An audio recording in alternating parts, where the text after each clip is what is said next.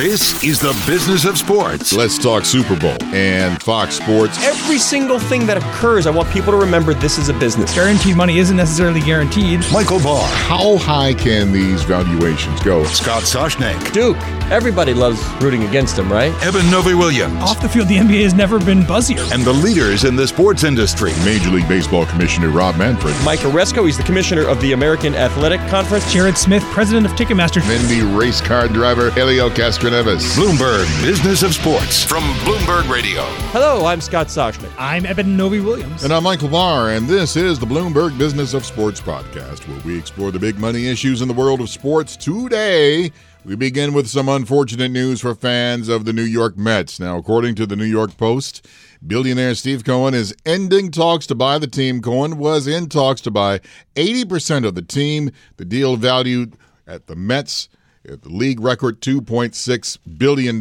but something went wrong. You know what I'm doing right now, Barr? Besides, you think maybe having a spasm. what, what am I doing? We're not on TV. What am I doing right now? You're pump. It looks like you're pumping the gas. oh, man. you're. You, pumping the gas. Yeah. He get, even when he gets it right, he gets it wrong. It's unbelievable. I've been One- filming. One lever off. Yeah, one he's pumping the brakes. left. I'm Oh, you're pumping the brakes. Well, you I- needed to high, cross high over five. there. I can't believe he said he's pumping the gas. I'm like, he's got it. And he I says, the, know, let's, man. let's pump the brakes on that. We're- Stop. I mean, I, I love it, Barr. I love it. That's why this show works. I love it. Is that a NASCAR thing? Do they pump the uh, gas? no, nobody pumps the gas. It's a steady push. But anyway, I wouldn't go so far in talking to my source said that deal's dead yet. Is is there a let's keep it? Is there a speed bump? Is there a hurdle? Has there been a change? Yes. Well, now did the Wilpons say, you know what? Uh, I, I Seems as if the perhaps there was a little renegotiation going on that this five year window doesn't exactly work for us. Can we control some? Pa- this is negotiation. Is is it less likely today than a week ago or two weeks ago that a deal gets done? Yes. Is it impossible that a deal gets done moving forward? No. So let let's see what this negotiation brings. I think we discussed probably on this podcast exactly um, when that deal was announced. The idea of committing to buy a team now for a record price, but not getting control for five years, as which appeared to be the the terms at that time that, that Steve Cohen was was accepting. Uh, that always seemed like it might be a kind of a, a sore spot moving forward. It, it- that always confused me that, that he would commit to buying this team at this price, but then not have control for another five as years. As some folks in the industry told me when it when it was announced. Of course, the plan was for Jeff Wilpon to stay on as COO for five years. which is Fred's son, Jeff. Fred's son, right? So, but what was explained to me was what does that mean? What does it mean for him to be the COO? What it meant was, and this is somebody privy to what was going on, it means that he has to keep a title and he has to get paid. That's it. Hmm. It doesn't mean that he has to make decisions. Mm-hmm. So, which we've seen you- before in other transactions. yeah. So you, people you were, stay you on. Yeah, you were right. Eben. It said if you're paying that kind of cash for a team, you're going to have your say. and it doesn't also, to, to my knowledge, change the fact that Fred Wilpon has kind of wants out, right? That that he wants to Yeah, focus that- on that real genie- estate. That genie is he out of the wants to focus on philanthropy. In the in the uh, the overview here of sports owners, it's not that the Wilpons aren't wealthy; they are. But in the pantheon of sports ownership, the the big boys of the world and the billion billion billionaires, They're not Steve Ballmer. They're not Ballmer, right? Well, what was it like about 18 years ago? They paid what 314 or 300 something million dollars for the team. Yeah. back then. Yeah. So yeah, I guess this would be a nice profit. But what? But and we should add too that Cohen is a minority owner mm-hmm. in in the Mets. Yeah. But I, I I would just really like to have been a fly on the wall to, to see what the heck happened. Well, I just told you what happened. Well, you well you I want to be on the fly on the wall moving forward to see what happens next.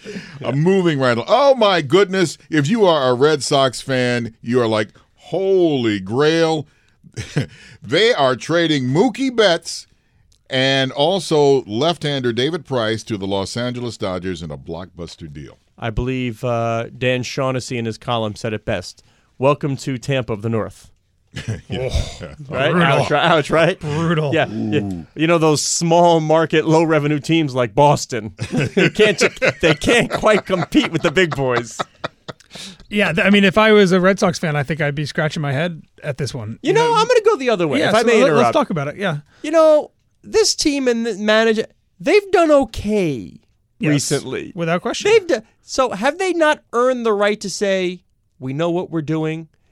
Have they not earned that Well, right? it's a salary I- dump for David Price. well, it's a salary dump for both because you'd have to pay Mookie Betts mega, mega bucks to keep him To cri- into his 30s. To clarify my position, I'm not saying this is a bad deal. I know I don't know enough about baseball to know that. But if I was a Red Sox fan, the success that the team has had over the past two decades has been as a spender. Right? And fans, we, we know that because we know how angry Marlins fans are all the time. Fans just like to see a team that is spending money to compete. Well, I don't especially think, in today's I don't think we can say the Red. Sox are not spenders. I mean, this just keeps them from having to pay tax on it. I mean, they are They're they are not be a committing a, large amount of money to someone who's one of the best team players in baseball. They're getting money back, but they can't spend it this year because there's no free agents left. There's no one available to spend it on. Um, I, I this seems very quizzical to me. Someone Well, who was a favorite. People A- like Mookie, AL too. MVP a Yeah. year and a half ago. Absolutely. Um, 27, 28 years old. So someone who is is not old yet by any means. Ask the Yankees about Jacoby D. Ellsbury. Well, this is the thing, and, and, and you can certainly imagine the world in which Red Sox ownership was thinking we we would have to give this guy a ten year deal. In ten years, he's thirty eight. He's not producing at thirty eight. You're paying Certainly for not now. the way Yeah, that you're he paying is. for now. Um, but and the Red Sox, by the way, they have a long history of not. They, they there's no loyalty. There's no anything. Yes. You hit mid 30s in the Red Sox, you're done with it. it's them. very Patriots like. yeah. But we got to talk about the elephant in the room. Uh, on top elephant? Did we miss one? Well, it, an elephant. I thought we addressed it. Okay. no, I, it's more than that. It's like not only is he being traded, but he's going to the Los Angeles Ah. Dodgers, and the Dodgers are totally ticked off at the Red Sox and also at the Astros. So obviously, because of the uh, let's call it the uh, camera outside in the cheating scandal. Uh, to me, this is more uh, just the Dodgers are literally all in. Like they have got. What's to beyond win all the- in? they- What's- what's more than all in? The chips They are in, the re-upped chair and then went all in the- again? Yeah. The Dodgers, and by the way, the Dodgers were catching some flack for not spending cash and for not doing some things. Like uh, uh, it was pretty funny. Clearly, this was in the works, or at least in the mindset. The Dodgers have to win. I mean, are we looking at Dodgers Yankees? I mean, that, that collision course, but man, the Dodgers have done everything except win the World Series. and they've come very close. They've come very close. They have got to win the World Series. And one more thing, kind of stepping back broader about baseball, and we've talked a bit about the kind of the frustration with players about the way teams are spending their money. Baseball has forever existed with this kind of delicate balance between a core of teams that are spending money to win now. And, and paying big bucks for free agents, and a core of teams that are not and are kind of always fire sailing and trying to, you know, catch lightning in a bottle and, and maybe win a World Series or two. Uh, if the Red Sox stop being that top tier team. And again, Scott, I see your point that we don't know yet if they're going to stop spending, and they probably won't be. But if teams like the Red Sox are also now maybe pumping the brakes, not the gas Barr, on on spending on spending big dollars you just said pumping the gas. on spending big dollars, I think that is maybe a little concerning for for Major League Baseball players as a whole in terms of the amount of teams that are trying to win and win now versus the amount of teams that are maybe saving up some chips and trying to win now, later. picture this, by the way. I have stood in Stan Kasten's office, the CEO of the team, in in left field, as he's overlooking sort of the, the majestic field and, and, and Nice view. the, the, whole- the whole shebang. Yeah. And there's a little patio area outside where you can go overlook the field. And man, he wants to win. Like, man, I'm telling you, Stan wants to win. He's a friend of the program. Um, you know, we, we don't root here. We don't have rooting interests, but uh, I would like to see, just just for giggles, uh, Stan and Tucker Kain and the boys celebrating if that team ever won, because that would be something. I'm going to do my best, Larry King. NFL, Jaguars, two, overseas. Oh, I, th- I thought you were going to say my best Larry King. So Jerry, you you were canceled. Jerry, you were you, you, Jerry canceled. Do you think I canceled the number one show on television? Canceled. If you don't know what we're doing, go go YouTube Larry King, Jerry Seinfeld, one of the best clips ever. No, what was what were what's the next one? What were you talking about? I was talking about the Jaguars. Oh, go. Uh, Eben's a Jaguars fan, yes. so we'll just let him talk. Go ahead, Eben. Yeah, so some actually fairly big news, I think. Uh, the Jaguars announced that they are going to be playing two home games, consecutive home games in London this year. For folks who aren't aware, the Jaguars have been playing games in London since 2013, I believe. They've given up one home game each year to go over there. There's more revenue in that than there is at their home stadium. The team's name is now Londonville. Uh, and they have an, an owner in Shad Khan who is an international businessman who also owns a soccer team in London, uh, Fulham. Best mustache in sports and ownership. Oh, by far, yeah, fantastic. Also, the Jaguars quarterback Gardner Minshew Yeah, also, yeah, yeah, also yeah. has a good Also got- mustache. Yeah, he does, man. Always felt That like should there be the was platform a, for the team. smooth. uh, but I think this is big news uh, for a number of reasons. Um, it's one, it's a play for the team to get more money locally now, right? I saw something where the team is positioning it as this will help them get the revenue to build the downtown stadium. So they are Shad Khan and the Jaguars are investing a lot of money, and the city is as well in redeveloping the St. John's waterfront, which is right outside the stadium. Yeah. Um, and yes, that's the position the Jaguars are taking. That we have a, a- a revenue plan for years from now. It's this development. We don't have a revenue plan for the next five years. And if playing an extra home game in London gets us there faster or helps us facilitate that long term plan, we're willing to do Did that. you see like what, what's the name of the team supporter group? The I- whatever. Uh, the, there's the one in London? There's a no big no no one the in one London. in, Jacksonville. There's a Oh. big team fan Duval Till We group. Die? I don't remember. I might- Whatever. I might be but I saw their statement yesterday, which is pretty funny. Where they said we have a good plan too. How about you win a few football games? Yeah, so this is to me the the interesting part of this question is that that all may be true. That that Shad Khan may have no plans of moving the team to London permanently. He may really believe that the team is viable in in Jacksonville once he gets this development off the ground. But you risk alienating fans permanently if you're playing fewer and fewer games there. I, I imagine if I'm a Jaguar season ticket holder, I mean, there's My- only eight. there's as only eight, and now I'm getting six, and you know my package obviously gets cheaper, right? I'm not going to have to pay the same amount for for, for seven versus versus six, but there, I imagine there's frustration would, there, by and the way, I that's the wouldn't put it delicate past an balance. NFL owner to change. The price will not be going down. you can watch on TV. That seems like the delicate balance that Shad Khan is now trying to is, is trying to to make Jaguars fans and season ticket holders accept that. And then one other real quick thing, because Scott, we got an email from a, a reader, Grant, out in Colorado, who was asking about how a 17 game season, if it happens, affects kind of the home game, away game balance, eight and eight. Um, and I think you will see that if we go to a 17 game season, there's more leniency built into the NFL schedule for you to play games in neutral sites, and whether that's playing games in London or Mexico City, or if that's you know the Carolina Panthers playing games in Nashville, whatever that looks like, I think there's going to be more options in there for neutral game sites. All right, so the fans in Jacksonville are red faced, but let's go from red to crimson. We have a guest today, special guest, Harvard football coach Tim Murphy. Uh, and I think I know the answer. And I think it's got something to do with the guy for the Niners who wears number 44, goes by the name of Kyle Juszczyk, went to Harvard. But, coach, just in case I'm wrong, I don't want to presuppose anything. What was your favorite play of the Super Bowl? I'll tell you what, I'm gonna need I'm gonna need about ten minutes to figure that out, but I'm gonna give it a shot when 44 uh, caught the uh, naked for the touchdown.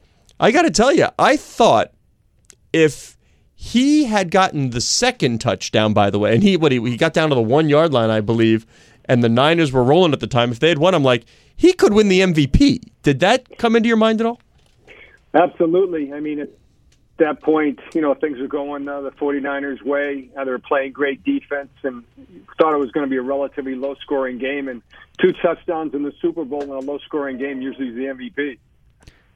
Tim, you know, you, you guys have Harvard has had a number of players in the NFL before. I believe Matt Birk won a Super Bowl with the Ravens. When this happens on a on a big scale, what's the effect that it has, if any, on on your program, kind of specifically, possibly even in recruiting? Well, again, it's it's it's tough to quantify the effect, but boy, I'll tell you what, I can't remember ever having more text, even when Berkey was in the Super Bowl. And part of it is, you know, Berkey was an offensive lineman, though, although he was an All-Pro as well. Um, but yeah, and, I think when people hear Kyle, um, he really resonates. Um, first of all, he's a very humble kid. Um, he's a very good speaker in a very unpretentious way, and um, he's just a great reflection on Harvard on many levels. And uh, that he happens to be a kid that's well, you know, fairly well educated and, and goes out there and can compete at the highest level. Um, you know, it, it certainly has gotten the attention of a lot of folks over the last couple of weeks. Do you mention his name when you're when you're talking to kids about about you know their interest in playing at Harvard? Is, is Ryan Fitzpatrick? Is, is Kyle Juszczyk? Are these names that you were kind of constantly you know pitching to them as you know if things go well, not only are you going to get a great education, obviously, but It's possible. you can Yeah, it's play possible. at the highest level. Yes, and, and I put it in that context. I said, listen, the reality is kids don't come to Harvard to be in the NFL, even though we currently have nine or ten guys in the NFL. Uh, we happen to have five tight end H-backs currently in the NFL. But that's not the primary reason they come here. They come here because they know that football is going to end some other day. But uh, the reality is, we actually have kids in the NFL, the NBA, the NHL, and Major League Baseball. But it might be the last place you'd expect to see that. Uh, you brought up a good point. How do you help young men? Because once they leave the NFL, uh, they're going to go on to what they're going to do, whether it's business or whatever. How do you help them in preparing for life after football? Well, I think to some extent, you know, we get such great kids intangibly, kids, high character kids, kids that are tough, resilient, and, and very driven in a positive way. Um, but I think the reality is that, you know, it's a challenging world out there and, know, and education's only going to take you so far, even a quality Ivy League education. Um, what you're going to need is you're going to need great self motivation you need a great work ethic. You're going to need those resiliency skills because things will not always go right personally or professionally. And I think the other great thing that, you know, our football kids learn is, is time management. You just can't do it all. You know, in our, in our program, I tell the kids, listen, there's three things you can really do in a day. Academics, athletics, and social life. But see, you can never do all three in the same day. And you've got to figure out that balance. And when a lot of my kids, let's say, you know, they're not NFL kids, let's say they're going to medical school or they're going to be in investment banking, um, we know what the rigors of that are, especially right out of college. And our kids say, well, coach, it's relatively easy. I go, define relatively easy. I say, well, you know, the grind that we had balancing academics and athletics, it was challenging, but it was uh, obviously very rewarding. And when we get to med school or we get to IB, it just seems easier for us than it does for a lot of the, the quote unquote kids that, uh, that we meet coming out of other schools. All right, Tim, you ready for a genius idea for free? Can I give you an, a genius idea for free? And I'm, of course, I'm, I'm saying Absolutely. these are free for a reason. These, these are free for a reason, but we'll see. I mean, come on. This is the business of sports show. You had Kyle Juszczyk in the Super Bowl, scores a touchdown. All the texts are coming in. You got to strike while it's hot. So you got to get your ardent supporters together in a room. You got to bring Kyle. And I, I I'm not going to do the Boston accent. This is going to be a New York accent. But he's going to have to ask them, can you write a check He's going to say that, and we say we just parked the car. yeah, yeah, exactly. we, you know, you got the new room in the yacht, whatever. But can you all write a check? Is this going to be a tangible thing? Does this translate in any way to dollars to school, dollars to program?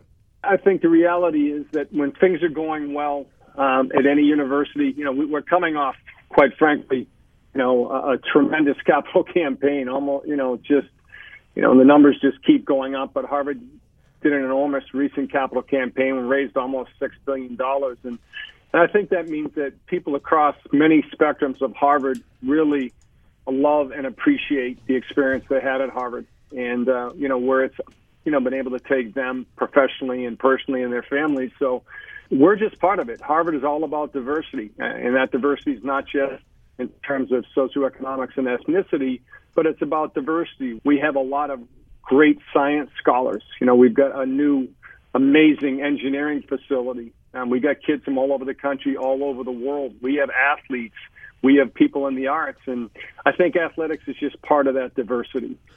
Tim, I think a lot of a lot of our listeners may not realize that you know Ivy League football teams don't play in the postseason for for Division One AA. So you know you've had a number of undefeated football teams that I'm sure you would have loved to see how they would have played against some of the best teams in, in your division, and unfortunately, you know just because of the rules of the Ivy League, don't play in the playoffs. Are we closer to that potentially changing? Do you see a future in which the regents, the the presidents of the universities, the ads get together and strike an agreement that, that maybe lets the Ivy League champion keep playing in, into the playoffs? I do see that happening someday. I hope it's in my time, um, but I do see it happening for the very simple reason that when you have 42 Division One varsity sports, as we do at Harvard, which makes us the largest Division One athletic program on the planet, when 41 of those 42 can compete in postseason play, you can probably say it makes a lot of sense that we shouldn't have any bias uh, to hold any, anyone else back. So I think this will happen someday. I think it's it's a no brainer. It just it's just not the time apparently yet. And, and, is there a business case to be made? I mean, it seems like you know an Ivy League team playing in the playoffs is certainly you know a good way to you know engage donors to maybe sell media rights. To, is there a business case to be made that there is a commercial opportunity that the Ivy League is missing out on by not letting its best football teams compete in the playoffs? I'm not sure there's a business case from the standpoint that it's going to be a gigantic moneymaker. You can quantify how that's going to resonate with alumni in terms of gifts but I think it's it's more of just more of a, a sort of a no-brainer fairness issue. Um, I, I just think that uh, I think the powers to be, we've got some tremendously bright people uh, across the board in the Ivy League, and I, I just think they're all going to come to the same conclusion: it doesn't really make sense to just uh, have one team that's not allowed to go that route. I have to bring up, by the way, there's another very popular Harvard uh, member who went into pro sports, not maybe football, but definitely on the basketball court. Linsanity. Jeremy Lin, he, he must have helped the school also in bringing athletes to the university. No question about it. You know, I, I remember very vividly the uh, the period that Jeremy Lin was at Harvard, and loved going to the games and and uh, you know, and then seeing him to be able to play in the NBA on the biggest stage at a high level. And you know, whether it's our kids in the NHL, our kids in Major League Baseball. Um, we have a, a former uh, women's player who's been knocking on the threshold of making the Olympic team in soccer.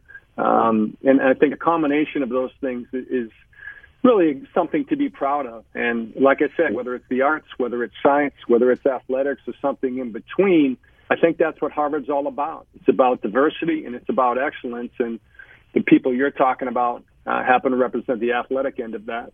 Uh, just so you know, my, my son's 10 years old. He's a top flight hockey goaltender. So I just want to let you know, uh, seven or eight years from now, when Ted Donato comes calling, I'm using the Tim Murphy name. Murphy, right. Murph, Murphy said to call. I'll get Teddy on that right now. there, there, we go. All right, Tim Murphy, head coach at uh, Harvard University. Thanks so much. Thanks to Harvard football coach Tim Murphy.